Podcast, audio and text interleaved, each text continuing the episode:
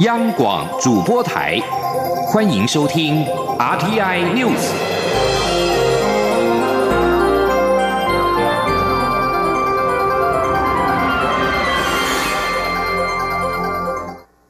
各位好，我是主播王玉伟，欢迎收听这节央广主播台提供给您的 RTI News 新闻。首先带您关注治安议题。内政部预计在明年全面换发新式数位身份证，但是晶片身份证的资安引发疑虑。外界认为晶片卡将有追踪的功能。内政部长徐国勇今天在立法院表示，中央印制厂在印制卡片时，每张卡片都有序号，是用于生产履历，避免遗失、外流、盗用，绝非追踪机制。今天央广记者刘品熙的采访报道。新式数位身份证即将于明年十月起陆续全面换发。近来各界对于数位身份证的资安有诸多疑虑，因此立法院内政委员会二十五号特别安排内政部长徐国勇进行专案报告。徐国勇指出，数位身份证的卡面各资由现行十一项减为姓名、身份证字号、出生日期、结婚状态以及相片五项。晶片内的资料不多于现行纸本身份证，而且卡片采用聚碳酸酯材质，以多层膜高温融合制成，无法被剥离，可搭配高阶防伪变造技术。徐国勇特别说明，数位身份证和现行晶片护照相同，都有单一识别码，用于生产履历管理使用。这是制成中的安全控管机制，没有追踪功能。他说：“所谓中央印制厂在印制卡片的时候，他们是对于每一张卡片，这张卡片的它的生产履历，譬如说有多少张卡片出来，它是那一个卡片的序号。”他必须要追踪那个卡片的字卡的生产履历，所以他们卡片进来以后，他必须要做相关的查核，还要洗卡，也就是要把那个卡片变成完全空白。那每一个卡片里面，它一定有它的编号，那这样子就不会有遗失、遭窃。如果遗失了一个，那就知道嘛，哪几号的卡片遗失了就会知道嘛，那个卡片就会被锁住，以后就通通不能用嘛。徐国勇指出，数位身份证的私密金钥必须在晶片中自行运算产生，无法汇出重置。晶片内存放的个人资料依性质分区加密保护，而且设定读取权限。民众必须输入读取码或是密码才能读取晶片资料，而且使用时不会连回凭证中心，因此不会留下任何记录，只有民众才知道使用历程。此外，晶片的无线射频功能采用。ISO 国际标准，感应距离为数厘米内，与晶片护照一样，不会主动发送讯息，无法被追踪。央广记者刘聘熙在台北的采访报道。关注台湾的风电产业，蔡英文总统今天在总统府接见丹麦出口信贷基金 EKF 访问团。该机构从二零一六年开始参与台湾的风力发电产业的沟通及互动。总统表示，EKF 非常清楚台湾发展绿能的坚持和努力，而且丹麦是风电大国，台麦在此领域的合作越来越密切。他期待未来能够一起创造更好的发展。今天记者王兆坤的采访报道。总统表示，EKF 从二零零六年开始向各国银行提供担保，EKF 信贷保证等同丹麦政府的担保，让金融机构融资风险降低。不仅增加各国在地厂商的合作意愿，也有助于风电产业健全发展。这种政府带头协助企业发展的模式，值得台湾借鉴。总统指出，丹麦是风力发电大国，他希望参考丹麦经验来推动台湾的绿能产业发展。他说：“我们的目标呢，是要打造台湾成为亚洲离岸风电技术产业聚落。”那么这几年，在丹麦驻台商务办事处的协助之下，台湾跟和呃丹麦在风电领域的合作越来越密切。那么现在在彰化、云林等地进行的离岸风电投资，也都有 EKF 的协助。总统表示，他期待风电产业的合作交流，台湾及丹麦可以成为与美国永续发展目标的共同努力伙伴，也希望 EKF 持续在台拓展业务。一起创造更好的发展。另外，外交部长吴钊燮六月下旬曾前往丹麦出席民主峰会，并发表演说。总统也借此机会特别感谢 EKF 当时对吴钊燮的接待，展现丹麦对台湾的重视与情谊。中央广播电台记者王兆坤台北采访报道。台湾走入高龄化社会，长照政策必须要预做许多准备。国民党总统参选人韩国瑜上周提出全民长照保险的政见，财政部今天向立法院卫环委员会提出的报告，也建议卫福部评估保险制的可行性。对此，卫福部长陈时中今天在会前受访表示，卫福部对于各项财务规划都会进行比较与分析。今天记者肖兆平的采访报道。立法院社会福利及卫生环境委员会二十五号邀请卫生福利部等相关部会说明长期照顾十年计划二点零的执行情形、困境以及未来规划。财政部在书面报告中提到，对长照服务发展基金的裁员检讨，对于长照裁员的建制，也建议可延领其他税收或采行保险制的可行性，以因应我国逐年增加的长照裁。裁员需求，由于目前的长照裁员是采税收制，因此财政部抛出的保险制引发关注。对此，卫福部长陈时中二十五号受访时表示，卫福部会针对财政部的建议进行检讨，但他也指出，现有裁员都经过适当运用与分配，且卫福部对于各种财务规划也持续研究与比较。他说：“ 哈，对，他现在来，哈，讲这个事情的时候，我们当然是有在想这些相关的事情，但还是要做一个利弊的得失的分析。”国民党立委陈一鸣质询时也问到长照基金改保险制的相关问题。陈一鸣认为，保险制就是政府、雇主。个人一起缴交保费，以求稳定的财务来源。陈时中答询时则表示，长照保险也没有错，现在的制度则是稳定中求发展。他说。讲长照保险好，我们谢谢这个呃陈一鸣委员的咨询。在发展。根据卫福部的书面报告指出，长照基金来源包括了遗赠税、烟税、政府预算拨充、烟品健康福利捐、捐赠收入、房地合一税等。进一步看支出情况，二零一七年有新台币八十七点三亿，二零一八年则上升到一百六十三点一亿。虽然支出经费增加，但今年一月到八月实际收入有新台币两百五十三点八九亿元，加上过去基金剩余部分，因此没有裁员不足的情况。中央广播电台记者肖兆平采访报道。继续关注的是台湾的国际参与。中华民国友邦圣克里斯多福及尼维斯驻加拿大高级专员卓斯二十四号表示，将发函给国际民航组织 ICAO，呼吁让台湾参与，因为公众飞航安全没有国家可以被遗漏。海地民航局长尚恩也表达海地对对台湾的支持。虽然二十四号才是 IQ 大会召开的第一天，台湾代表团已经与圣露西亚、圣克里斯多福及尼维斯、巴拉圭与海地四个邦交国，以及多个理念相近的国家与其他民航相关组织进行了双边会谈，包括飞安、保安及无人机等航空相关议题交换意见。交通部民航局副局长何淑平表示，在双边会谈当中，与会的他国代表团都高度认同台湾应该加入 ICAO，尤其台湾在东亚地区占有重要的地理位置，而且航空运量高，而 ICAO 是专门性的技术性单位，追求飞航安全，台湾应该参与相关的技术性会议，包括大会在内。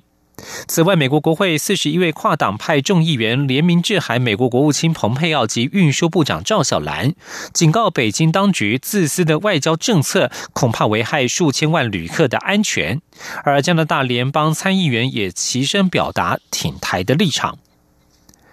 而在两岸焦点方面。台湾及香港多达二十四个民间团体将在九月二十九号共同发起台港大游行，希望以行动声援香港反送中，并且获得民进党、时代力量、台联等十个政党的联入支持。跨党派多名立委及参选人今天也现身力挺，并且号召更多台湾政党及政治人物“九二九”一同站出来，撑港反集权，声援香港是人民追求民主自由，拒绝中国对台湾及香港的压迫。前天记者刘玉秋的采访报道。香港反送中运动已持续三个月，仍未落幕。在中国七十周年国庆大规模阅兵前夕，香港编程青年及台湾学生联合会、青年民主协会、公民阵线等二十四个民间团体共同发起，将在九月二十九号于台北市举办台港大游行，激励台港社会的公民力量，一同撑香港反集权。九二九，撑香港，撑香港，反集权。台港大游行发起单位二十五号举行记者会，民进党立委郑运鹏、苏巧慧、时代力量秘书长吴佩云、无党籍立委林长佐与多名立委拟参选人吴怡农、赖品瑜、严明伟、范云等特别现身力挺，盼号召更多台湾政党及政治人物声援香港人民追求民主自由。香港编程青年库马表示。台湾当然不是香港，但自六月初起，台湾各地皆有大大小小的行动支持香港，充分展现台湾的热情与善良，也愿意对香港的困境感同身受。他认为这已是基本良知，黑与白的问题，并呼吁台湾的朋友不分党派站出来撑香港。无论是香港或者台湾，都不会是孤岛，而是命运共同体。我们不活在明天，我们都活在当下。我们在。是需要台湾的朋友们不分党派站出来，为了良心，为了我们所相信的民主公义而发声。在此，我们诚恳呼吁台湾各大政党以及政治人物与香港人以及世界上所有热爱自由的人站在一起。九月二十九号，台港大游行，撑港反集权，让我们不分党派，只问良知黑白，一起并肩同行。台湾公民阵线发起人江明燕指出，目前共有超过一百个团体联署声援台港大游行，其中包括民进党、时代力量、台湾团结联盟、绿党、社民党等十个政党。主办单位近期也会邀请国民党、亲民党、古党团结联盟等三个具有国会席次却尚未联署支持游行的政党，期盼他们共同签署支持五大诉求，缺一不可，拒绝一中和平协议，港台同学齐上齐落，庇护机制刻不容缓等游行四大诉求。中广电台记者刘玉秋采访报道。中国国台办发言人马晓光今天表示，台湾学者蔡金树因为涉嫌从事危害国家安全的活动，二零一八年七月被中国有关部门依法审查。有关部门已经通知蔡金树的家属，不存在失联的问题。这是中国方面首度公开说明蔡金树的行踪。学者江明清十二号在电视政论节目当中表示，蔡金树半年前遭中国方面以国安理由羁押。马晓光说，根据国台办了解，蔡金树因涉嫌从事危害国家安全的活动，在二零一八年七月被中国有关部门依法审查。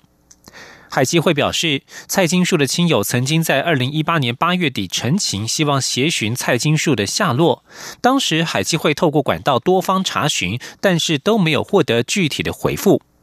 另外，遭中国监禁的台湾非政府组织工作者李明哲的妻子李静瑜日前表示，希望中方让李明哲回台奔赴丧，并愿意作为人质。马晓光今天表示，这项申请并不符合法律规定，狱方也已告知家属。继续关注国际焦点。美国众议院议长佩洛西二十四号表示，众议院将针对是否应弹劾总统川普展开正式调查。他宣称，无人可凌驾在法律之上。根据媒体报道，川普与乌克兰总统泽伦斯基通电话时，可能向他施压，要求他调查美国前副总统即民主党总统参选人拜登和他的儿子。佩洛西表示，众院将展开正式弹劾调查，调查川普是否寻求乌克兰协助以抹黑拜登。对此，川普推文表示，将在二十五号公布完全解密的通话记录，但前白宫和国安官员表示，相关记录可能只是汇整了美国官员聆听对话的笔记。今年一月，佩洛西并不支持弹劾总统川普，认为只有在美国人民支持的情况之下，才能启动对川普的弹劾。如今，他已改变想法。而弹劾案如果要成立，美国众议院四百三十五席众议员必须以简单多数通过调查，让程序进入参议院。参议院一百席议员则必须有三分之二通过，才能对总统定罪并使其下台。以上新闻由王玉伟编辑播报，稍后继续继续收听央广午间新闻。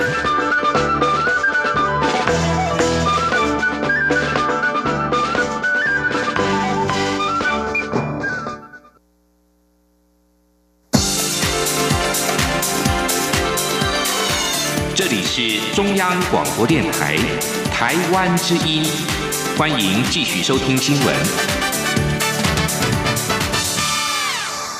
欢迎继续收听新闻，我是陈怡君。肥胖造成健康的危害是全球都在面对的问题。现在肥胖症可能有解了。根据中央研究院今天公布的最新研究，发现肥胖症和人体内一种参与调控细胞周期的基因 NAA10P 过量有关。未来如果能够抑制这个基因，就可以抑制因为高脂肪饮食所产生的肥胖。记者杨文军的报道。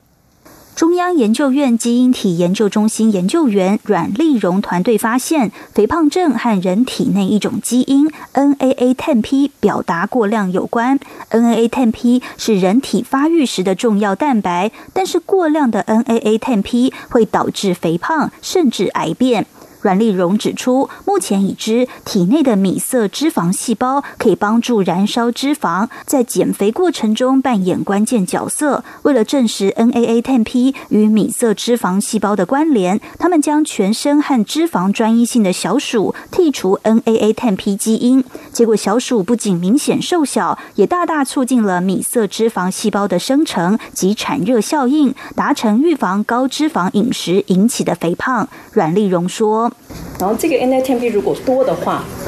就会肥胖啊；少会比较瘦。那我们找出其中的关键。那这个关键呢，就是啊，你这个它是一个刹车，什么上的刹车呢？是产热细胞、比色脂肪细胞的刹车。我们要把这个刹车去除之后呢，我们就可以嗯，可能吃了高脂食物也不会变胖啊。不过，阮丽荣强调，NAA10P 不能在胚胎还在发育时就去除，因为过去研究也证实，NAA10P 突变会导致发育迟缓、智能障碍等。但若是已发育成熟的状态，再将 NAA10P 去除，在小鼠身上没有看到异状，没有变笨或行动迟缓，呈现出的就是比较瘦，吃高脂食物就是不会胖。阮丽荣也指出，NAA10P 不太可能用饮食的方式去除。若希望想瘦哪里就瘦哪里，可能要用注射的方式。而运动是否能减少 NAA10P，则还在研究中。台大医院内科部医师张以成也提到，这项研究未来若要用在人体身上，可能会用可长时间释放的胶囊形式，例如埋在脂肪中的酵素抑制剂等。但目前最好的减肥方式还是健康的饮食。跟运动。中央广播电台记者杨文君台北采访报道。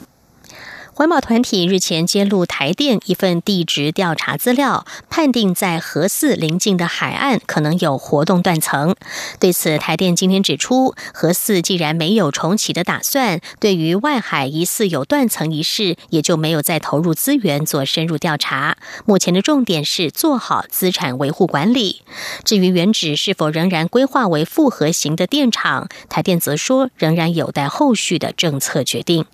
记者谢佳欣的报道。核四封存后，话题持续。近期环团公布一份台电委由中央地调所进行的调查，内容提到核四临近海岸发现的地质构造可能是活动断层。学者也因此示警，强调核四耐震系数与设计远远不足。对此，台电发言人徐造华二十五号出席台电千瓦设计奖起跑记者会时回应：核四处于封存阶段，没有重启的规划，因此对于这一份调查报。报告后续也没有再编列预算做深入研究。他说：“对台电来讲，我们并没有一个重启的打算。那所以目前来讲，那份地址对我们来讲只是一个参考而已，并没有什么。简单讲，如果今天家里面我我房子也不盖了，那我附近远远的地方有一个断层，那我只是在旁边。”那我不需要去了解那个断层到底对我的影响是如何。那简单讲，我核四重启已经没有这个打算了。不过，政府确立非核家园政策后，台电先前有意将核四转型为复合型电厂，如今发现外海可能有断层，转型规划是否仍有可行性？徐兆华则说，一般而言，核电厂的安全要求会高于其他电厂。目前核四重点为资产维护管理，若未来决策确定核四原址要做。其他利用，届时也必须符合相关的安全要求。中央广播电台记者谢嘉欣采访报道。立法院财政委员会今天上午针对了巨额现金提领或者是遗失查查的通报机制以及后续调查，并且以日前民进党立委陈明文在高铁上遗失新台币三百万元现金的后续处理方式为例，邀请相关首长来报告备询。对此，金管会主委顾立雄表示，目前在疑似洗钱的交易样态当中，如果是故意的分次提领，而且具有可疑性，即使一次没有超过新台币五十万元，银行还是需要申报。另外，立法院司法法制委员会及教育文化委员会联席会议今天则是审查国家电影及视听文化中心（简称为国影中心）的设置条例草案。多位立委关切国影中心升格之后扮演的角色与功能。文化部长郑丽君表示，国影中心升格行政法人之后，将会更有利我国的视听文化资产保存、修复以及推广。记者江昭伦的报道。文化部长郑丽君二十五号应邀在立法院司法及法制委员会、教育文化委员会联席会上，就国家电影及视听文化中心设置条例草案进行专案报告。朝野立委针对国影中心为何需要升格为行政法人，以及改制后的定位、设置条例中有关董监事组成，以及未来与地方电影场馆设施的关系提出质询。国民党立委蒋乃馨也提醒，国影中心设置条例草案中明令的业务范围部分与文策院影视局内容重叠，建议条文内容应该注明更清楚，以示区隔，否则会让外界有叠床架屋的感觉。郑立军指出，我国电影、电视及广播在历史发展脉络上有不可分割性。国影中心未来升格法人后，典藏范围也将从电影扩增到广播电视的视听内容，转为电影及视听文化中心，更有利于我国视听文化资产的保存、修复与推广。郑立军说：“那最重要三个考量，第一个考量就是说，影像资产，因为财团法是司法人，但是影像资产应该是公有，啊，透过公有来对全民确保它的公共化。”那第二个就是说，呃，我们要征集文物的时候，我们是公法人，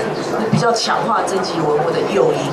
那第三是，呃，在财务上，因为有行政法人法的支持，比如说收入可以归组织所有，那国家的国有财产，呃，新建的场馆可以交给他营运，那他就比较自己的专业组织可以有序发展。郑丽娟表示，国影中心升格行政法人后，未来也会与地方电影场馆有更多合作，同时积极与国际交流，以促进我国电影视听文化发展。中央电台记者张昭伦台北采访报道。为了呈现台湾当代电影的多元风貌，纽约市立大学电视台十月将播放魏德胜《海角七号》等五位台湾导演代表作以及访谈，期盼扩大纽约观众的视野，打开通往台湾电影宝库的大门。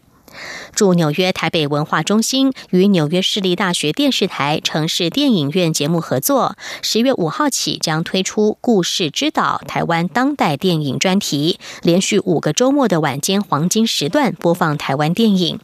选映的五部作品分别是魏德胜创下台湾影史票房纪录的《海角七号》，钟梦宏的《失魂》，张作骥的《醉生梦死》，赵德胤《再见瓦城》，以及杨雅哲的《血观音》。节目监制兼主持人杰瑞卡尔森今年一月特别为专题访台，与五位导演对谈。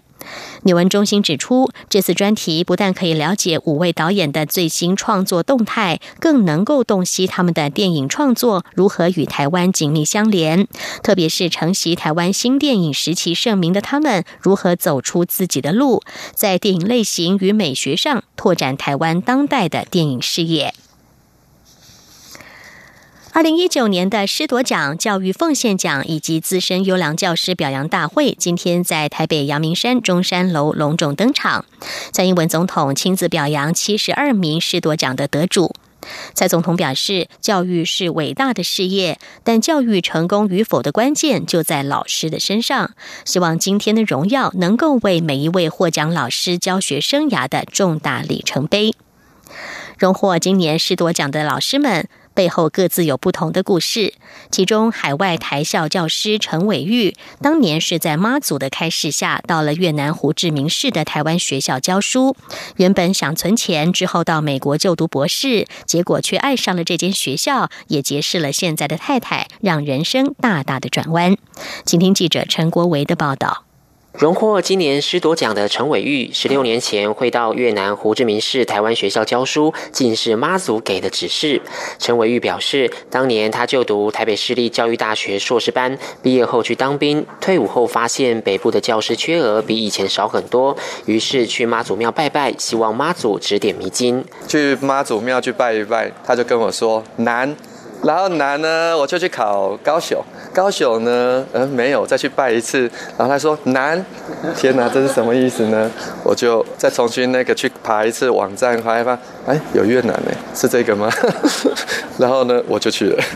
陈伟玉说到海外教书的月薪较高，所以本来打算待个两年，存到新台币两百万，就要到美国读博士班。结果没想到后来逐渐融入学校这个大家庭，还遇到同样从台湾来到胡志明市台校教书的女朋友，也就是他现在的太太，因此最后就没有再去美国深造。陈伟玉回想自己就学时期，虽然是从放牛班出身，他看到每个同学家里都有各自的故事，也发现很多人的特质不一定是学校。教师长看重的事情，所以他在面对小学部的孩子时，便希望每个学生的特质都能有机会被发挥出来。于是，透过开办活动舞台，让学生活用所学到舞台上展现自我。所以，我自己做行政完，我就想的事情是：如果他的这个特性不是学校看重的事情，或者可以接受的事情，我又不希望他消失，因为现在。看着越南发展速度，就像我小时候一样，发展速度超快的，而且是接近有点十年前、二十年前的行行出状元的状态。陈伟玉表示，胡志明市台湾学校是一所十五年一贯的学校，十六年前的学生人数才两百四十多人，如今已经有一千两百三十五人。孩子的笑脸及自信的眼神，就是他教学动能的泉源。陈伟玉说，得到师铎奖，让他检视自己所经历的一切，也提醒自己当初入行的教育信念。未来他将持续致力提升学生的视野高度，让这群孩子能在越南台商企业中顺利接班。中。中央广播电台记者陈国伟台北采访报道。再看到的是另外一个奖项，这是微软创始人、美国富豪比尔盖茨和妻子创立的比尔济梅琳达盖茨基金会，把今年的全球守门员奖颁给了印度总理莫迪，表彰其清洁印度计划，建造了数百万座的厕所，并且宣传卫生知识。莫迪二十四号在纽约接受盖茨基金会的颁奖。但是这项决定引发了人权团体的抗议，他们指控在莫迪的统治之下，印度的少数族裔受到越来越多的攻击。在颁奖之前，有三位诺贝尔和平奖得主，包括麦奎尔、卡曼以及艾巴迪，更是出面谴责，在莫迪的统治之下，印度已经沦落至危险而且致命的乱局，人权和民主持续遭到破坏。盖茨基金会是保障生命和对抗不平等，把奖项颁给莫迪，让人感到困惑。除了对穆斯林、基督徒和贱民的暴力日益升高之外，印度打压喀什米尔人权也遭到批评。人权和慈善团体因此还汇集了超过十万人的联署，要求基金会停止颁奖。对于外界的批评，比尔季梅琳达盖茨基金会表示尊重，但仍然决定维持颁奖的决定。根据在二零一四年所开始推动的计划，印度政府已经斥资两百亿美元，在境内新建了超过一亿间的厕所。在日本对南韩经济报复导致两国关系紧绷之后，南韩有部分意见提出，应该要抵制二零二零年东京奥运。南韩媒体报道，总统文在寅二十四号在纽约会晤国际奥会主席巴哈，表明南北韩组联队参加东京奥运的意愿，以及南北韩共同申办二零三二年奥运的意愿。文在寅向巴哈说明，南韩政府为了推动以平昌冬奥为起点的韩半岛和平进程取得进展而付出的努力，以及透过联合参加二零二零年东京奥运等体育交流，实现南北韩和解和合作的构想。报道还指称，文在寅的表态重申以奥运为平台的国际交流不应该受到影响。同时，文在寅也考虑将奥运作为改善南北韩关系的跳板。以上 T I News 由陈义军编辑播报，谢谢收听，这里是中央广播电台台湾之音。